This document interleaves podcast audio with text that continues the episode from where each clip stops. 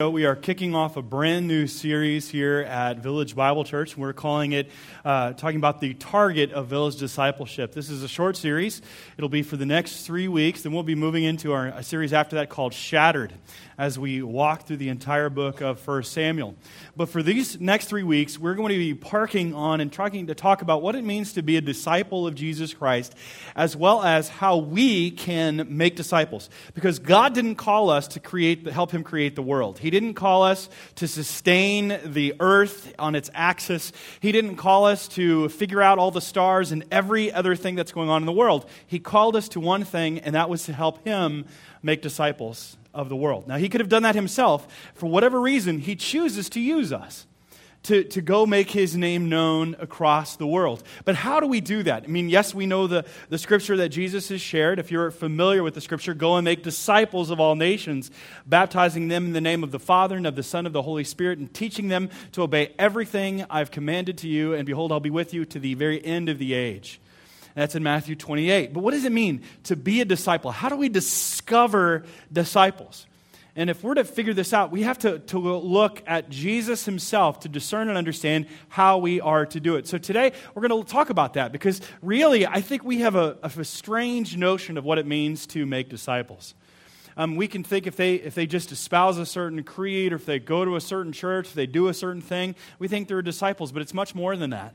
I'm reminded of the great Charles Haddon Spurgeon. Uh, he was a British pastor during the 19th century. As we've, we've talked about him several times, is an amazing, amazing man of God. Uh, by the age of 19, he was already pastoring a several thousand member church.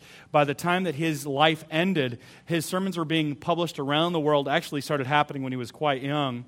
And he'd started over some 2,000 ministries. I mean, this was one very gifted preacher. Started a pastor, uh, a pastor's college, orphanages, hospitals, you name it. He was involved in that ministry. And Spurgeon was telling a story. I mean, there's some great stories about Spurgeon. If you ever get a chance to read anything about him, I would recommend so. There's a great story about him walking on the street one night when this man who was completely drunk comes up to him and he's like, Pastor Spurgeon. He recognized him. He's like, I'm one of your converts. And he responds, Well, you must be mine because you're certainly not the Lord's. You get, you get the picture? He, he's saying that you're following a man but you're not following God. Your life does not reflect the truth of what you're espousing.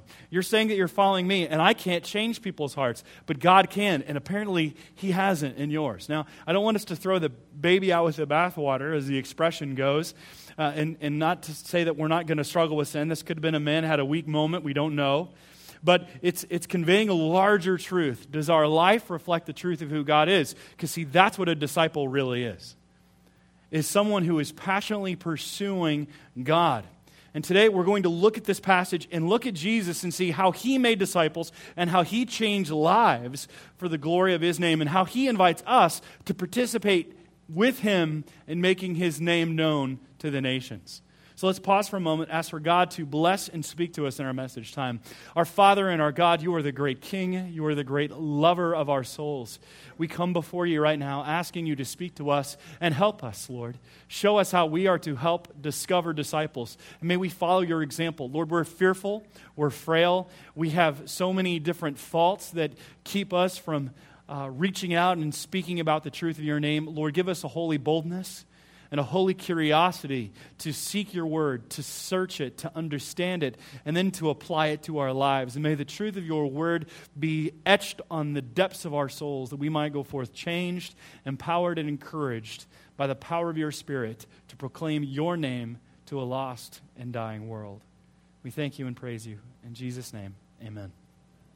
So we're in Matthew chapter 11. And before we get to really delving into this passage and talking about how Jesus discovered disciples, I want to give you some points on what discovering disciples is not. Now, I don't have this in the notes. I just want you to listen in. This is what discipleship is not. Okay, that's what we're starting with the negative because I think we have a lot of ideas on what discipleship is.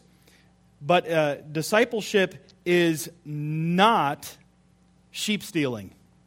Now, you may not have heard that term, but in churches we talk about people being sheep, we having a great shepherd, and it's not taking people from other churches to attend yours. That is not discipling, saying, I made a disciple. No, you stole someone from another church. That is not discipling. That is not what God is talking about. Secondly, it's not getting someone to sign the church roll. That is not a discipleship, not making a disciple either. We can convince people that they need different things and we can get them to be on church rolls. That does not make a person a disciple of Jesus Christ. There are many people whose names are on church rolls who are totally unredeemed and not saved. And I've heard of people being that. I was, as I mentioned a few weeks ago, I was talking to a young man who was on the church council of his church, and he realized that he didn't even know who Jesus was. He was not saved. He did not have a relationship with Almighty God. And it took him going to visit another pastor in the area, and the pastor sitting down with him and said, Do you, do you know Jesus? He said, I thought I could get to heaven by having a good life and being a part of this church, not inviting and trusting him as Savior of my life. So it's not putting your name or getting someone to sign a church roll. That is not making a disciple. Thirdly, it's not creating excitement or emotion in someone, getting them to have an experience. Let me say that again. It's not creating excitement or emotion in getting them to have an experience. Now, I've been involved with different churches, several churches over the years, and when I first came to know Jesus, I remember being in a church, I was brand new to the faith, and I remember that there was the music was rocking, there was a service, and there were people telling me that I had to come forward, and I had to receive the Holy Spirit of God and I want to know what that meant, and I wanted that. And, but I see people dancing around that look like lunatics. I mean, they're waving their arms and shouting weird stuff, and I'm sitting there going, I don't know how this brings glory to God. I'm not saying that God can't speak to people. I'm not saying that. I'm not showing that God can, can, can show his presence and transform an individual. But what I'm saying is, is don't equate that experience or that emotion with salvation because I've seen people have great emotional experiences and then totally go off the next day and they're just continuing on in every sin imaginable. That is not salvation. Having an ecstatic experience is not what making and discovering a disciple is. There might be experiences involved as God shows himself to us, but don't equate that with having and being saved. Because you can be in churches and see people doing, it, you're like, oh, the Spirit's here. And I'm like, something's here. Now, again, I'm not saying you can't, people can't dance and worship. I'm not saying that there can't be times where God shows himself in amazing ways that blows us away by his manifest presence. I'm saying we have to be discerning in how we go about these things. So we have to be very careful. Now, fourthly, it's also not making someone more moral. Discovering a disciple is not getting someone to sin less. Now, sometimes we think that that if we can get someone who to love his wife, that he's a disciple now. No. Or stop looking at pornography, or stop stealing, or, or stop lying, or stop doing whatever, fill in the blank. We think if we can get them to be more moral, then that's making a disciple. That is not it. That's putting lipstick on a pig.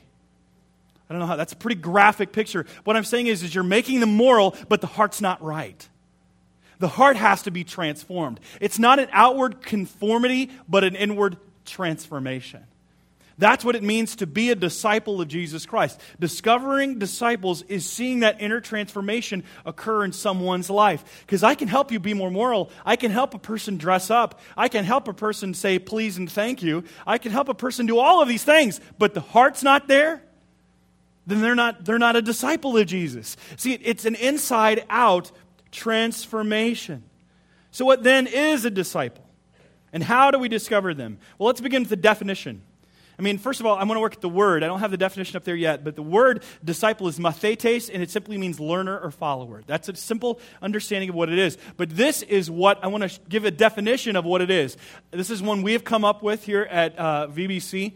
A disciple is one who diligently learns, passionately loves, and purposefully lives according to the pattern of their Lord and Savior Jesus Christ. This is not exhaustive definition. This is a simple, concise definition that we're using to help discern and discover and simplify what it means to follow of Jesus. We can add many elements to this, but this is what we have settled on.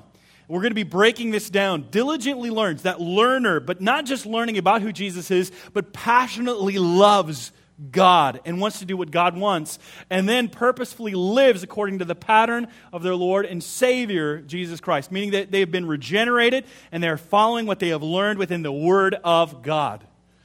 So that's what it means to be a disciple of Jesus Christ. Now that we have that definition, I want to spend some time in our text and walking through our passage. So let's begin in verse 25. So Matthew 11, 25.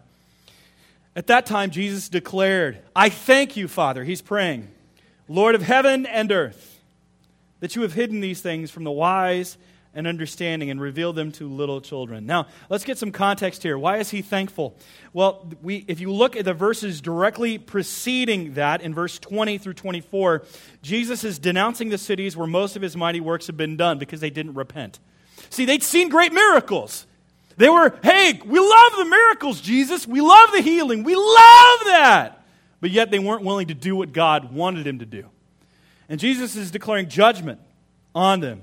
He's saying that that should bring you to repentance, not continuing a life away from God. Says, Woe to you, Chorazin! Woe to you, Bethsaida! For if the mighty works done in you had been done in Tyre and Sidon, they would have repented long ago in sackcloth and ashes, signs in the Jewish culture of deep sorrow and remorse over their sin. But I tell you, it would be more bearable in the day of judgment for Tyre and Sidon than for you. And you, Capernaum, will you be uh, exalted to heaven? You think you're so great. You'll be brought down to Hades. For if the mighty works done in you had been done in Sodom, it would, have, would have remained in this, until this day. I mean, they would have repented. But I tell you that it will be more tolerable on the day of judgment for the land of Sodom than for you. And then it goes into verse 25. At that time, Jesus declared, I thank you, Father, Lord of heaven and earth, that you've hidden these things from the wise and understanding. Meaning, you can't figure this out just through philosophy. It's not through all the smart people, all of the different scholars, that they're really going to truly understand who God is and what it means to be a follower of Him. And he says, I thank you, Father, that you didn't reveal yourself in that regard to all those people that seemingly would deserve it but instead, you reveal yourself to little children. Yes, Father, for such was our gracious will. Sometimes I do believe that children are the best theologians, and they have a greater understanding of faith than many of us who are adults. A simple faith and trust in Christ that we lose sometimes as we age. But they can, he continues on. He says, Yes, Father, for such was your gracious will in verse 26. All things verse 27 have been handed to me handed over to me by my father and no one knows the son except the father and no one knows the father except the son and anyone to whom the son chooses to reveal him. Now if we're going to discover disciples we have to start back in the mind of god. That's what jesus is doing. He's putting us in the mind of god and he's showing us then the actions of man on how we are to respond. And in starting in showing how he discovers disciples he first begins with this. It involves a divine revelation a divine revelation. We cannot follow God if we don't know who God is. We don't know who Jesus is if it weren't for the Bible. We would have isolated pictures about him through history. Tacitus, Suetonius, uh, Eusebius, these are historians in the ancient world. Josephus. We would know a little bit about him, but without the Bible, we have nothing. And Jesus is saying here that it begins with the divine revelation, it's in the mind of God. And it involves, first of all, a sovereign. I want to talk about the sovereign son. He said, You have entrusted to me. Verse 27 All things have been handed over to me by my Father, and no one knows the Son except the Father. And no one knows the Father except the Son, and to anyone whom the Son chooses to reveal him. Chooses to reveal him. See, it's this son that he's talking about, this divinely appointed son that God would bring, use to bring about our salvation. And it's through him that we can see God as Father and understand who God is. And in John 14, 6 through 7, I want you to, if you can turn that passage with me, it would be, it would be very good. On page 901 in your Pew Bible, if you have a large print Pew Bible, it's 1146. But Jesus says this I am the way he is the only way to God, not a way, the way. It's a definite article that is there. I am the way. I have seen other religions, such as the Baha'i, or different people have come uh, from backgrounds where there are many different gods, and they have no problem seeing Jesus within the pantheon of gods. But the scripture shows definitely that there is one way, that there is one God. Not many manifestations of the one God, but that there is only one God. He says, I am the way and the truth and the life. No one comes to the Father except through me, God the Son. If you had known me, you would have known my Father also. From now on, you do know him and have seen him. See, within the triune God, the three separate persons, but one God. And it's a mystery that we cannot fathom. Not three gods, but one God in three persons. There is an, such an exclusive love relationship that included a direct and immediate knowledge of each other. The God Father and God the Son and God the Spirit know each other so well. And by showing that He is the way and the truth, God is showing that He is the, or Jesus is showing, God the Son is showing that He is the pathway to God, and He is also the truth of who God is. And the very life personified and offered to men, because I am the life. No one comes to the Father except through me. It's a sovereign Son that God has appointed to bring about the redemption of mankind. And if we need to understand that, that God chooses some and not others. That's a hard truth. They're talking about a sovereign selection. Now, this is the doctrine known as predestination. This is a very difficult doctrine. This is one that we are not going to come to a consensus on or to be able to resolve on a Sunday morning in Aurora, Illinois, at Village Bible Church, considering that there have been men and uh, scholars, uh, uh, pastors, theologians that have debated this for centuries. That God chooses some, and for in reasons that we do not understand, not based on any merit whatsoever of our own. Now, some people hate that truth, and they, they, they, they just get angry against it that God would choose some. And we don't know why he does that, but he, we know that he does, and we take solace in that. It's in the mind of God, and we as believers in Christ are not privy to the counsel of God to know why he chooses some. What we do know is that he tells us to choose as well, and that we are morally responsible creatures in our everyday actions. So, from God's perspective, we're chosen since the foundation of the world. And from our perspective, we have to choose. But we see here, Jesus is saying, it's only to those whom I reveal myself to. I'm the one who to reveal and show in all my glory who I am. Think about uh, this is played out in Saul's life before he became Paul, when he's on the road to Damascus. He hates Jesus. He can't stand him. He's learned about him, but he doesn't know that he is the Lord of all until Jesus reveals himself as the Lord of glory. And he chooses Saul, and Saul's life is transformed, and he becomes Paul. It's not based on any work or merit of our own. God does that. It's in the mind of God. And it's a truth that we espouse. We may not understand, but we trust in God because He is benevolent, He is good, He is loving, and He is wise. And his ways are not our ways, nor his thoughts are our thoughts. And we, we trust in that. So there is understanding of our sovereign selection that he, God has chosen. And a good way to illustrate this, by the way, we've talked about this before, but it's, it's like looking at a doorway of a building. And it says, Whosoever will may come. And if you're that whosoever will, you walk through the door. And then after you walk through the door, you turn and see a sign over your head that says, Chosen since the foundation of the world. It's the only way that we can illustrate it and understand it really truly. Because if God's mind is so much greater and what He has revealed in His Word are truths that are beyond our comprehension. But we rest in that understanding that it begins with the divine revelation, and it is the sovereign Son and a sovereign selection. Now, now that we've given this little overview in the mind of God, I want to get more specific, examining what Jesus did. So we're moving from those truths uh, in 25 and 27 into verse 28. So look at verse 28 with me. Come to me, all you who labor and are heavy laden, and I will give you rest. Take my yoke upon you and learn from me, for I am gentle and lowly in heart, and you will find rest for your souls. For my yoke is easy and my burden is light. Now, Jesus is showing us something here the depth to which he cares for us. He came to connect with us. Notice the extent that God went to in order to connect with us. He came to earth. Jesus is talking to an audience in time, and he's saying, Come to me. I understand you. You are tired. You're hurting.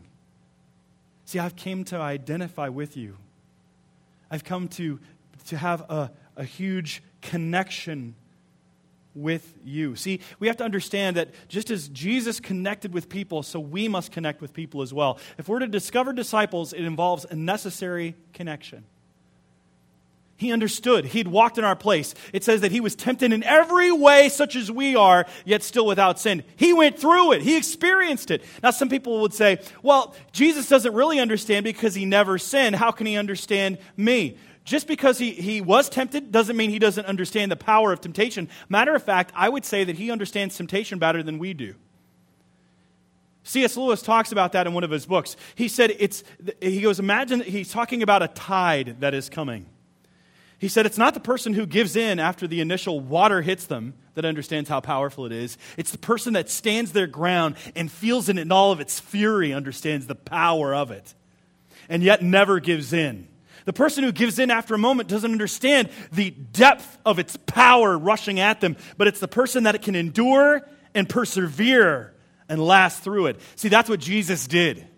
He could pass and he could last past it. He went through it. He was tempted in every way, such as we are tempted to lust, tempted to gossip, tempted to steal, tempted to, to hurt, to hate, to harbor, to be bitter. He was tempted just like you and I. And yet he still was without sin. See, he shows a necessary connection to you, that he wants that love relationship with you. And that's what he wants us to do with others. That requires, by the way, great humility. To have that connection requires humility. Think about that.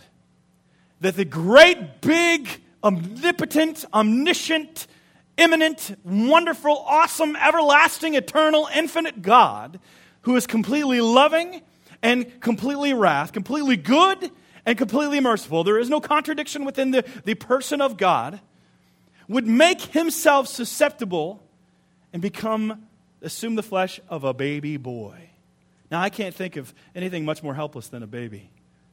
Can't defend themselves. They can't exercise all of the, the powers that we can. I mean, we see as children, we are, the children, uh, and especially my kids, are eager to grow up and assert their authority and not be dependent upon others. You ever had that, parents? How many of you have teenagers? You know exactly what I'm talking about. Or even toddlers. There's this thing within us, want to assert and grow and, and not be dependent upon. And yet God Himself made himself so small and seemingly insignificant that he entered into a culture, that he humbled himself. Philippians 2, chapter 2, talks about this. Philippians 2, cha- uh, chapter 2, verse 5 through 8, page 980. And this is Paul, again, writing to the church at Philippi, and he is encouraging them to have adopt a certain mindset, and it's, a, it's one that is humble. And he says this Have this mind among yourselves, which is yours in Christ Jesus, who, though he was in the form of God, did not count equality with God a thing to be grasped, but emptied himself by taking the form of a servant, being born in the likeness of men, and being found in human form, he humbled himself by becoming obedient to the point of death, even death on a cross. That this great, big, powerful God would make himself susceptible to sinful man, that he would be killed and die on the cross for you and me. That takes humility. But it showed the depth of his connection and his love for us to be able to do that. I mean, how far are we willing to go? Are we willing to, to humble ourselves in order to reach people? I think of the story that I remember hearing several years ago when I was a boy and it was of a church where uh, it was a very traditional church, and all of the the uh, the people were the ladies were in beautiful, great dresses, the men were in suits, and uh, it was the during the 1960s. So you had the the kind of the the hippie movement was going on at that time here in the United States, and during a church service, this girl walks in with all of the flowers in her hair and barefoot and a skirt, and she just walks up right in the middle of the church and sits right down in front of the aisle, aisle right in front of the pastor, and the whole congregation like. Okay, that's different. And then come trotting up comes this older man with a cane, wearing a suit, and everybody's waiting with bated breath. What is that old man going to say in front of the entire church? He's going to tell her to get up, tell her to get out, quit, be so, quit being so disrespectful. And that's what people are anticipating. They're waiting to see what's he going to say, what's he going to do. And, and as he makes his way to, right to the front, he sees where she is. He puts his cane on the pew, and then he kneels down right by her. He was willing to humble himself because he knew she didn't know who Jesus was, and he was willing to sit there and help her understand who Jesus was. That took humility. It takes humility. If we're going to make that connection, it's going to take humility. But that's not all it's going to take. It's going to take hard work. Hard work. That Jesus would, would uh, to learn a language, to know customs, to know ceremonies, to come and identify with us, and to say, Come to me, all you are burdened and heavy laden, and I will give you rest. I'm going to take your yoke upon you. It's going to be work, it's going to be tough, but I'm going to do it because I love you. I'm going to choose to identify with you. I'm going to walk a mile in your shoes. Now, I, I, I, don't know how many of you have seen this. We showed this film just a few weeks ago here, but the movie uh, McFarland USA. Anyone seen that movie? It's a Disney film. It's really a good movie. It's about a cross country cro- coach in McFarland, California, uh, who's working at a high school that is predominantly Spanish, and many of the children that go there are uh, sons and daughters of the migrant workers that are there, these what they call the pickers. And so these, these kids have to get up every morning at like 4.30 in the morning and go to work and work within the fields. And then they have to go to school and do all their stuff. And then uh, they participate in cross country and possibly have to go back to work later. I mean, it's a very tough life. And uh, as this coach is trying to get this, this cross country team going, three of his main athletes are just not there one day. And they said, Well, why? They said, Well, they need to be in the field. So he, he shows up at their home. And this is a completely different culture for him. And he walks in and he sits down and he's eating all these enchiladas. And I, he, he keeps eating them. And every time he eats them, he doesn't tell her no because he thinks that's rude to say no. And she keeps putting another one down. I think he consumes eight or nine. And uh, the, one of the kids looks at him and goes, You know, you can tell her no. He goes, It's rude to say no. He goes, It's also rude to throw up at the table. but he's, he's sitting there trying to identify with this people that he's eating their food. And then he decides to go to work with them. The next day, he goes out in the field. He gets on the truck, he goes with these kids, and he goes out in the field to experience what they experience because he's showing how much he cares to be with them and how much he wants them to be a part of what he's doing. See, that's what God did. It's a picture of Jesus. That God came among us, he ate our food, he sat at our table. He didn't say it was gross, he didn't complain. He put on our dress, he learned our language that he made himself susceptible to things like the common cold, that he identified with us. He identified with you. So you can't say that you don't understand God. No, he understands you, he understands everything about you. And he's telling us if we're to discover disciples, we need to seek to understand where people are coming from, how to love them, come into their world, eat of them, eat of their culture, be a part of their food, their family, their festivities. Jesus is going to weddings, he's going to funerals. Are you finding that connection? Or do you expect people to come to you? You must conform to us. Ah, that's not what the Bible says. I mean, yes, we're to conform to the truth of who God is. That's true. But we're to go to the extra mile, becoming all things to all men by all means that we might save some, as Paul said in 1 Corinthians chapter 9. We must make every effort to do so. It is hard work to do so. It reminds me of Hudson Taylor. I don't know if you know much about Hudson Taylor. He was a missionary to China from 1832 to 1905. He's actually known by many different um, people in the field that he is one of the four or five greatest missionaries in history. Uh, this man was an amazing, amazing man that he talks about going to uh, i mean he start he was there ended up being there for 51 years. His love for the chinese was, was infectious. He was responsible for bringing over 800 missionaries to the country who began 125 schools and directly resulted in 18000 christian conversions as well as the establishment of over 300 stations of work with more than 500 local helpers and 18 provinces he and his wife took in orphans. They ran orphanages, hospitals. Um, they saw sickness. They saw war. He ended up burying six of his children there. His two wives died before he did, and he saw the death of several missionaries from his mission. He'd been persecuted, he'd been through rebellion, and he, he had gone through even uh, hostility from Americans because he did something that no other missionary, not too many missionaries, had done up to that point, especially in China. He had showed up and preached and wasn't very well received, even though he had medical supplies and he had training to help them but he wasn't received. So, what he decided to do was change something. He got rid of the black robe because they kept calling him the black devil. You're never going to go well as a missionary if people call you the devil. Just FYI. And so he decides to reach out to the culture and change his dress. He puts on Chinese dress and he takes on the Chinese hairstyle where he shaves his head in the front and he puts a pigtail. And then he's received by everyone in society just by changing his dress. dress. And he was speaking their language and identifying with them. See, it's amazing what we do. That's what God did. That he took on our dress, our language. The great God learned to dress in a custom and traditions in the ancient Middle East and lived in that culture. And it's the truth of 1 Corinthians chapter 9 verse 22. It's in your Pew Bible. I'll, I have already quoted it and I'll read it to you. To the weak I became weak that I might win the weak. This is Paul talking. And I have become all things to all people that by all means I might save some. And as Taylor said this, this is what he did. He gave his life in the pursuant, pursuance of people coming to Christ in China, and he said this If I had a thousand pounds, China should have it. If I had a thousand lives, China should have them all. No, not China, but Christ.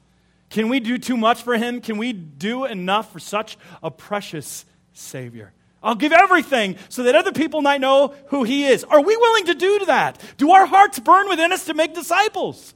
We're all fine with having our life all just okay. Let me have my safe family, safe TV, safe radio, safe standards in my car. But are we willing to burn and let our life burn out to make his name known to those who do not yet know him? Who are those who are living as enemies of the cross of Christ, who are living in darkness? Are we willing to give our life for that? Is that our passion to speak in cross cultural boundaries, to enter into conversation, to be awkward so they might know Jesus? I don't think we do. I think we're so good in our holy huddles, having our little Bible studies, and letting the world go to hell in a handbasket, that our hearts don't burn passionately within us to make His name known. To know that people are going to hell and they're having a great time, it seems, but God says within His Word that they have no peace truly, that it's, an, it's a superficial, outward joy. And many of them are actors and celebrities that are paid to make you think one way, but the depth of the reality shows that they are far from God. And these aren't just the celebrities, these are the, the, those that are our neighbors, that are our friends, that are our coworkers. That we're to love them in ways that they don't understand, even when they're fighting against us, even when they're gossiping about us, even when they're tearing us down. We're to love them. That's what God's called us to do so that they might know who Jesus is because that's what he did for us. That while we were still yet enemies of God, that he gave himself for us. It's not making it so till they're friendly toward us. It's living your life in such a way that you love them and they see it. And that means telling them the truth. Because if you hate them, you're not going to tell them anything. That we have to love them. We have to care that much for them and do it just like Jesus did. See, we have a divine revelation, a necessary connection, but we also have a most wonderful and loving invitation. It's an invitation. Look at verse 28 Come to me, all you who labor and are heavy laden, and I will give you rest. See, that invitation involved a recognition of someone's need. See, Jesus recognized our need, He recognizes what we need. It's pretty amazing. Do you know the Bible speaks to the whole, whole of our existence and what it is that we need? It's the fascinating about the scriptures that the word of God is completely applicable to every single people and culture, and that hits something that something that other cultures otherwise miss. Meaning that they might, like in our culture, we value innocence and we hate guilt. I mean, those are the things that we look at. In other cultures, it's clean or dirty. It could be shame and removal of shame. We talk about shame based cultures. So you learn about in school cultures that have a degree of shame, meaning that they don't want to suffer shame in front of the greater community. For example, uh, my, my uh, mentor worked with uh, Native Americans here in uh, the United States and Oklahoma. And he talked about, he, he told us, he said they're a shame based culture. He said, for example, when you play softball with them and they get two strikes, I mean, on you, they'll walk you four straight balls. Now, as Americans, we're like, we don't do that. Strike them out. But for them, they want you to save face. That's their culture. But see, the Bible talks about that. It talks about shame, talks about guilt, and it hits every avenue of every culture. I don't care if you're Puerto Rican, you're Cuban, you're from Congo, Zambia, Zamibia. I don't care if you're from Malaysia, Madagascar, Eritrea, Djibouti, Indonesia. I don't care. It hits every single culture without, without stipulation. Every single one, every native tribe, even the furthermost reaches of the Amazon or in Papua New Guinea, the Bible speaks to the reality of their condition, and God offers something to them that otherwise we miss in our own westernized white culture, although we're not white anymore. We're 31 flavors here, which is great. But we have to understand that. That's how far God was willing to go. He was willing to identify with. And that's why Bible by the way, just as an aside, this is why Bible translation is so important. Because God wants to go into a, a one people group in one language and speak in their heart language. That's why we offer Bibles in different languages. Because God speaks and transforms from the inside out. And when you learn the words of a culture, you can transform them from the inside out. See, Islam does something a little bit different it forces everybody to learn Arabic in a, in a conformity to it because they see that as the heavenly language. And I remember I was debating an Islamic, uh, uh, I don't know if he was a scholar, but we were going back and forth, and he says, Your Bible has been polluted because it's been translated so many times. We have the one, one word of God, the Quran. And I said to him, Isn't it funny that your God can only speak in one language and mine can speak in any? Because he transforms from the inside out. That's the incarnation, by the way. That's what the incarnation is. And that's what we're showing here. He's saying, Come to me. I'm giving you an invitation. I understand you. I've lived among you. I know your hurts. I know your pain. I know you've been a victim. I know you've hurt other people. I know you've been all through all these things. And I'm here to take it all. I'm here to take all of your sin, all of your shame, all of your suffering, all of your sickness upon myself. And I want to give you mine instead. See, the word for Greek word for labor is refers to working until being worn out, depleted, physically, mentally, emotionally. And it's the idea of working one's way to God. There's people are tired of it. And the Greek word for heavy laden, it refers to an overload. it's causing someone to be literally weighted down. And the immediate context calls to those who were oppressed by the legalism of the Pharisees and the scribes. But the greater idea is rest for our souls, rest for those who seek forgiveness of their sins and to be freed from guilt, shame, alienation, and dread caused by our state before God. Are you weighted down? Are you burdened? Jesus offers to take it. He offers it to you because of the depth of his love for you. What sins are you holding on to that you need to lay down at his feet? What relationship are you keeping a hold of that God wants you to relinquish and give to Him? What is it that is causing you such great pain? What is giving you this anxiety? Jesus offers to meet your need, to quench your thirst, to fill you, to give you relief, and to give you rest. See, He doesn't just give you a hypothetical relief, but a real one. And He offers Himself a very real Savior. He is a very real Savior, by the way. He's not a myth. When I was in graduate school, one of the most astonishing things that I encountered was the understanding of what's called resurrection myths in every culture, in different cultures.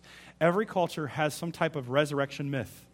Whether it's the, a god that dies and rises again, it happens. Osiris, you see that within uh, Egyptian mythology. You see it within uh, the Greek gods who were said to have died and rose again, such as Dionysius, Persephone, Asclepius, and even Achilles and Memnon, who are said to have died and rose again.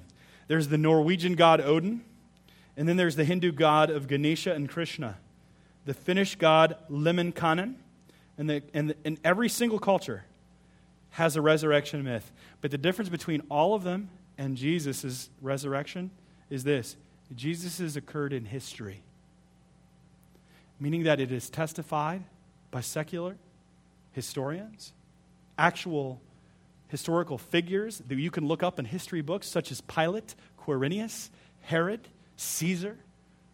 Certain periods of time you can see where they served, and the fact that Jesus was not just seen by his close companions, but by 500 witnesses at one time, as 1 Corinthians 15 talks about, that it occurred within history. And all of those resurrection myths of other cultures are embedded within it to point to the reality and the fulfillment of it in Jesus Christ and Him alone. See, that's the beauty of it all is the depth to which God shows his love unto us. And through all of these, even secular historians, unbelievers, testifying that Jesus lived, did miracles, died, and even reported him rising from the dead. Names such as Tacitus, Suetonius, Thallus, Pliny the Younger, Celsus, Lucian of Samosata, Mara bar Serapion, and Jewish historian Josephus all testify about Jesus, his life, his miracles, the supernatural events around his life, and his resurrection. He was a real man who lived and breathed, the God man, who ate, I'm sure he laughed, served, loved, healed, and taught the truths of God. He went to weddings and funerals. He was with us. Christianity, it's often been said that is not, Christianity is not so much a religion, but a relationship with Almighty God. Now, in order for us to accept this wonderful invitation that, of this relationship, of entering into it with Him, it requires a personal decision a personal decision. So you have to be the one who receives him. It can't be your grandparents' faith, your parents' faith. It can't be your spouse's faith. It has to be your own faith. I remember when I was in India and I was interviewing this, interviewing this uh, young couple, and I was talking to the wife who was a young mother, and I, I said to her, I was like, Well, how did you come to know the Lord? You converted from Hinduism to become a Christian. And she said, My father converted, so I converted. There wasn't an understanding of the depth of relationship for herself. Now, I, I, part of it was we were limited by language, but I think the truth was really there. And I think people think that just because that individual did, I do as well, and now I'm a Christian. But the idea is, is that we are individually to give our burdens to Him. We are to give our life to Him, and it's a personal decision each one of us have to make. And Jesus stands before you and says to you, Who do you say I am? Who do you say I am? Not just in your personal testimony, but the depth of your life. Who do you say I am? Now, it's a decision that is to be made without hesitation. Without hesitation. You're not to wait, you're not to prolong it. We're not to put it off, hold on to our sin, and then hope to repent later. And when we offer that, we need to make sure that we are, we are, we are letting people be through and process, but we're also to press the truth upon them. There's a story known as the Faust legend legend, and it's of a man who makes a deal with the devil to get fame, fortune, and pleasure. And he hopes to enjoy all of the pleasures of earth, and then right before he dies, he plans to repent so he gets out of it all. The reality is that the devil grabs him right before he can, grabs him, puts his hand over his mouth before he can repent and, and confess and he's dragged off to hell. See, many people, I think, live that way. They think they can just live like the devil, do whatever wants, and at the end of time, I'm going to be all right and I'll repent and God will be okay with me. Let me tell you, shall we continue in sin that grace may abound? By no means. If you are sinning in continually and intentionally, knowing that you will be forgiven, then you really don't understand the depth of the cross of Christ and what God has done for you. You see it as a magical incantation, not understanding that it is a real life inner transformation. So we come to him without hesitation, as 2 Corinthians chapter 6, verse 2 says, For he says, In the favorable time I listened to you, and in a day of salvation I have helped you. Behold, now is the favorable time. Behold, now is the day of salvation. Now's the time. Don't delay. Tomorrow is not guaranteed. We're to follow Jesus without hesitation.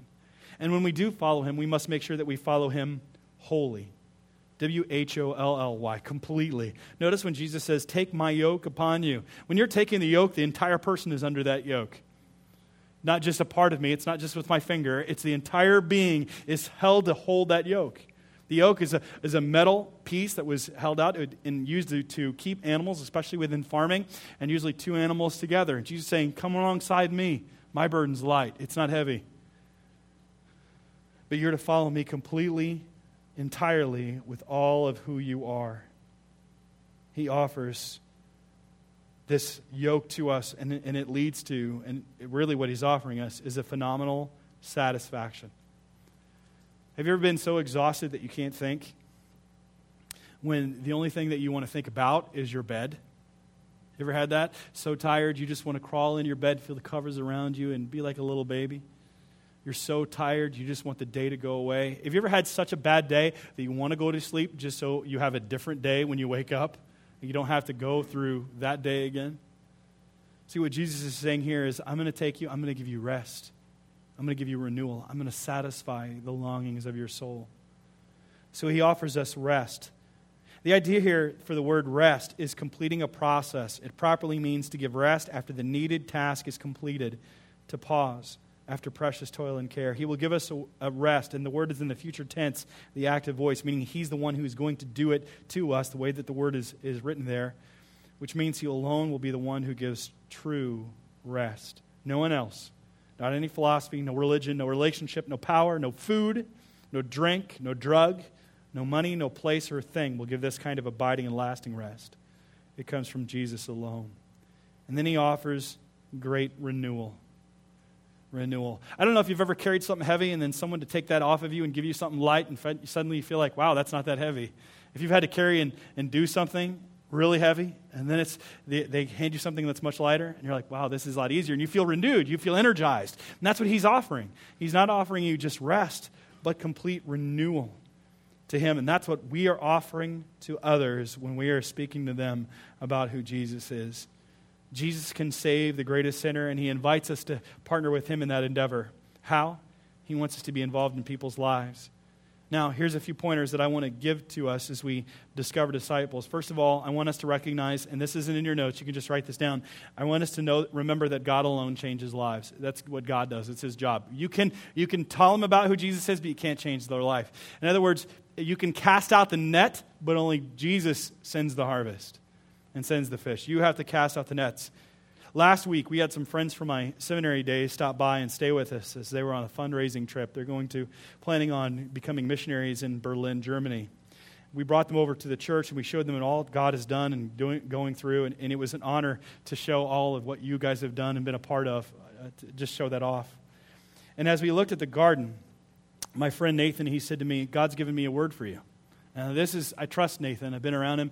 Uh, sometimes when people say that, I get nervous, but he comes up to me and he says, God's given me a word for you. I said, Okay, what's your word? And he says, Prepare the garden, and just as you prepared the garden, God did the work. He's the one that made the plants grow. You're to prepare the garden here at the church, meaning the people of God. You make the bed, God's going to bring the results.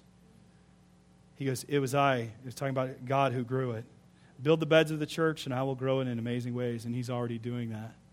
Some of you have got to testify and see just that reality. I don't know if you've got to see the article yet, but our church was featured in the Beacon News, which is in the Tribune, just yesterday, talking about what God's doing through the garden. They called it a garden of hope.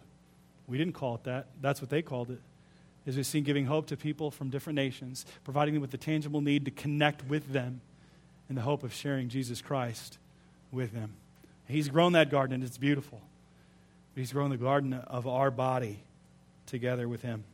So we must make sure we understand that God is the one who alone changes lives. Secondly, if you want to be discovering disciples, ask God to give you opportunities, and God will give it. That's one request that I know that He will answer. Ask God for opportunities. Well, God doesn't grant me opportunities. Oh, no, He'll give you opportunities, probably more than you can handle. Ask God for opportunities, and He will give you, give it to you. Thirdly, abandon Christian isolation. Here's what I mean by that. We have a tendency to see how bad the world is and hear all the reports of how bad the world is. And so we go into a bunker mentality and separate ourselves in fear of being polluted or having our children polluted. We're to stick ourselves out there. Can't be isolated and be Christian monks. We have, we have to connect with people because they're lost. Fourthly, let's be spiritually active in our community. Look for spiritual avenues to connect to people. Find ways to connect with people. Help meet a need. We've met a need with the garden. That's one way we can meet a need. There's other ways we can meet a need. Many different people have, I mean, everybody has a need. We need to find creative ways to meet people's needs in the hope of sharing Jesus Christ with them. Lastly, be available at all times to share the gospel.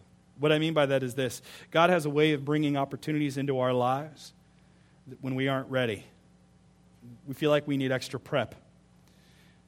May your walk with God be so close and consistent that you cultivate His presence as you go through your day, and then you are ready to testify His goodness and grace at all times. These are just some ways that we can get engaged in our community, and I pray that we might do so because God invites us to discover disciples of all nations, of all ages. Let's do so together.